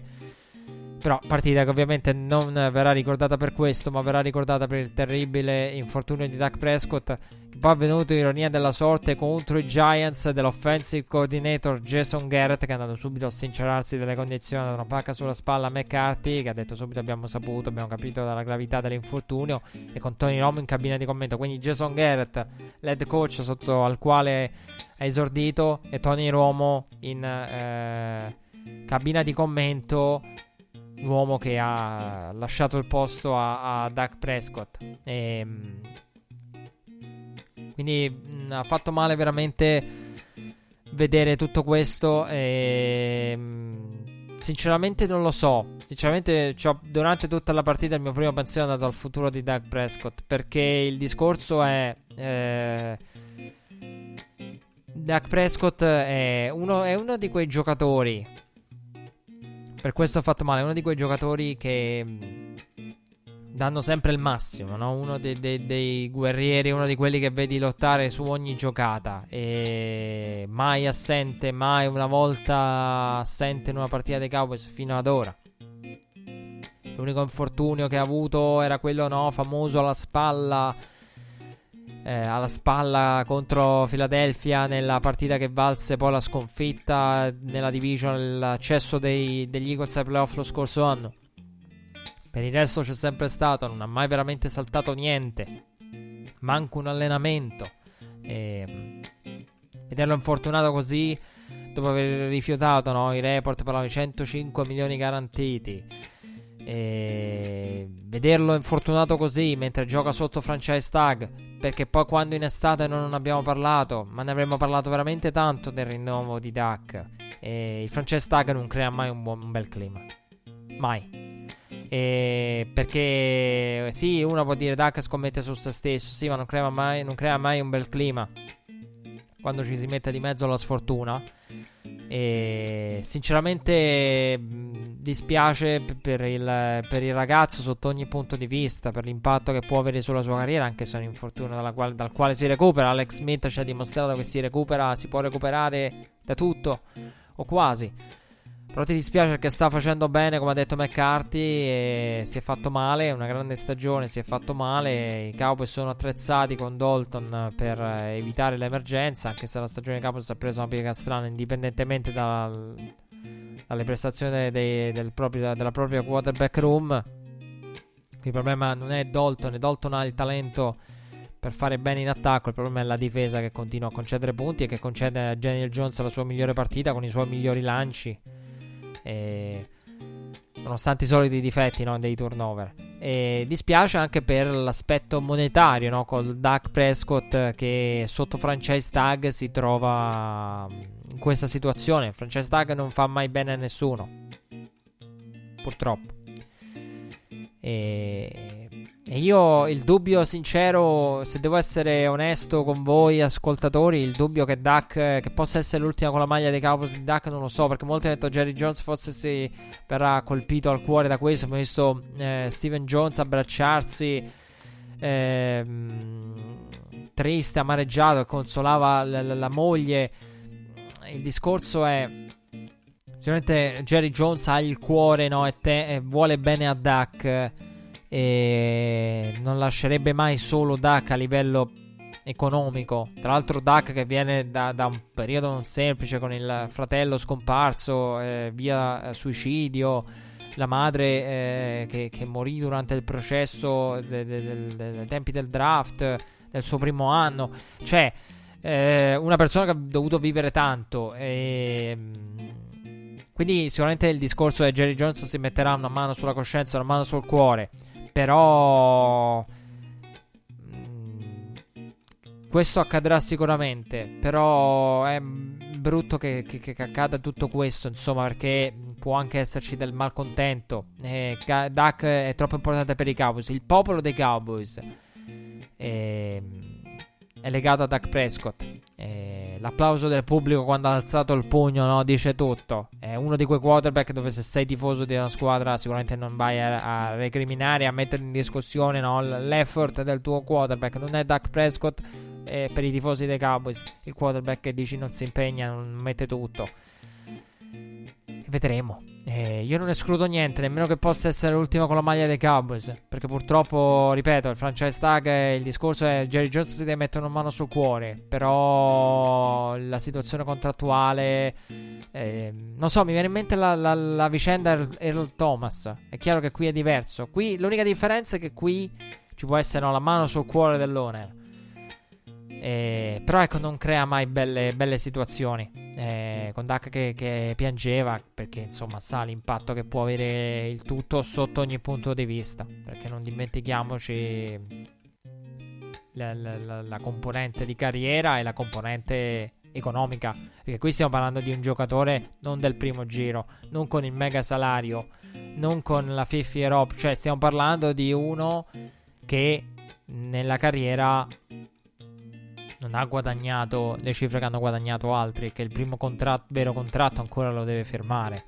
Quindi adesso potrebbe essere vincolato il suo futuro anche economico in NFL a come recupero. Cioè, ci sono mille implicazioni. E, ehm, tant'è che eh, è difficile perché comunque tu sei colpito emotivamente dal tutto nel momento in cui vedi la partita e poi ti viene da pensare razionalmente a tutto l'impatto che può avere sulla sua carriera e impatto anche economico perché poi ci pensi. Poi anche questo. E per un giocatore NFL che non ha ancora firmato il primo grande contratto e stava giocando diciamo con tutti i rischi del caso sotto franchise tag. Comunque, Vikings at Seahawks, primo tempo difficile per Seattle, il peggiore della sua stagione, poi cresciuta con il passare della gara. Seattle, nonostante il 13-0 iniziale dei Vikings, si sono riportati avanti. I Vikings sembravano in difficoltà, hanno perso Dalvin Cook, che svantaggio però hanno reagito con due grandi, grandi drive, lunghi e grandi drive eh, riportandosi avanti, intercettando anche Russell Wilson. Un intercetto abbastanza strano quello di Russell Wilson. E poi c'è stato il finale con. Eh, questa, di questa partita volevo parlare soprattutto di quello. Perché quando l'ho visto, io ero nella, no, nella, all'alba ormai. Dopo aver recuperato le altre partite, ho ricominciato a recuperare quella. L'ultima mm, eh, in corso d'opera ho detto e mi sono chiesto ho detto io domani devo arrivare. Purtroppo la puntata di oggi siamo andati lunghi, regia. Qui non ho la forza di incazzarmi come avrei voluto. Però voglio dire. Ma io dico, ma porca troia. Ma le analytics danno al cervello. Non, allora, io non accetto. Oggi le analytics spengono il cervello. Io lo dico da una vita. Lo dissi ai tempi con Ron Rivera e Panthers. Lo ridico adesso: le analytics spengono il cervello. Ditemi cosa cazzo dicono i numeri. Se come, fate come si fa a sostenere che i numeri dicono vai al quarto down quando per il 6% di possibilità il 94% di vittoria. La grafica di NBC dice: sono il loro modello. Poi altri modelli dicono altro, eh. Perché ne sono usciti diversi predittivi che dicono, danno altre percentuali. 94% se va al quarto down è corto, è vero, tutta la partita i Seahawks non sono riusciti a fermare i, i, i Vikings con eh, tripla cifra e anche senza Dalvin Cook. Ok, però il discorso è 94%, tu per avere quel 6 che ti porta al 100%, praticamente partita chiusa, vinta, cioè tu rischi il 15. Un 15 che dal 94, seguite bene il mio ragionamento, un 15 che dal 94 ti porta a 79. Fatto bene i conti, regia? Sì. Calcolate nel mentre. Perché la matematica non è un'opinione, però per l'NFL lo è, lo è un'opinione.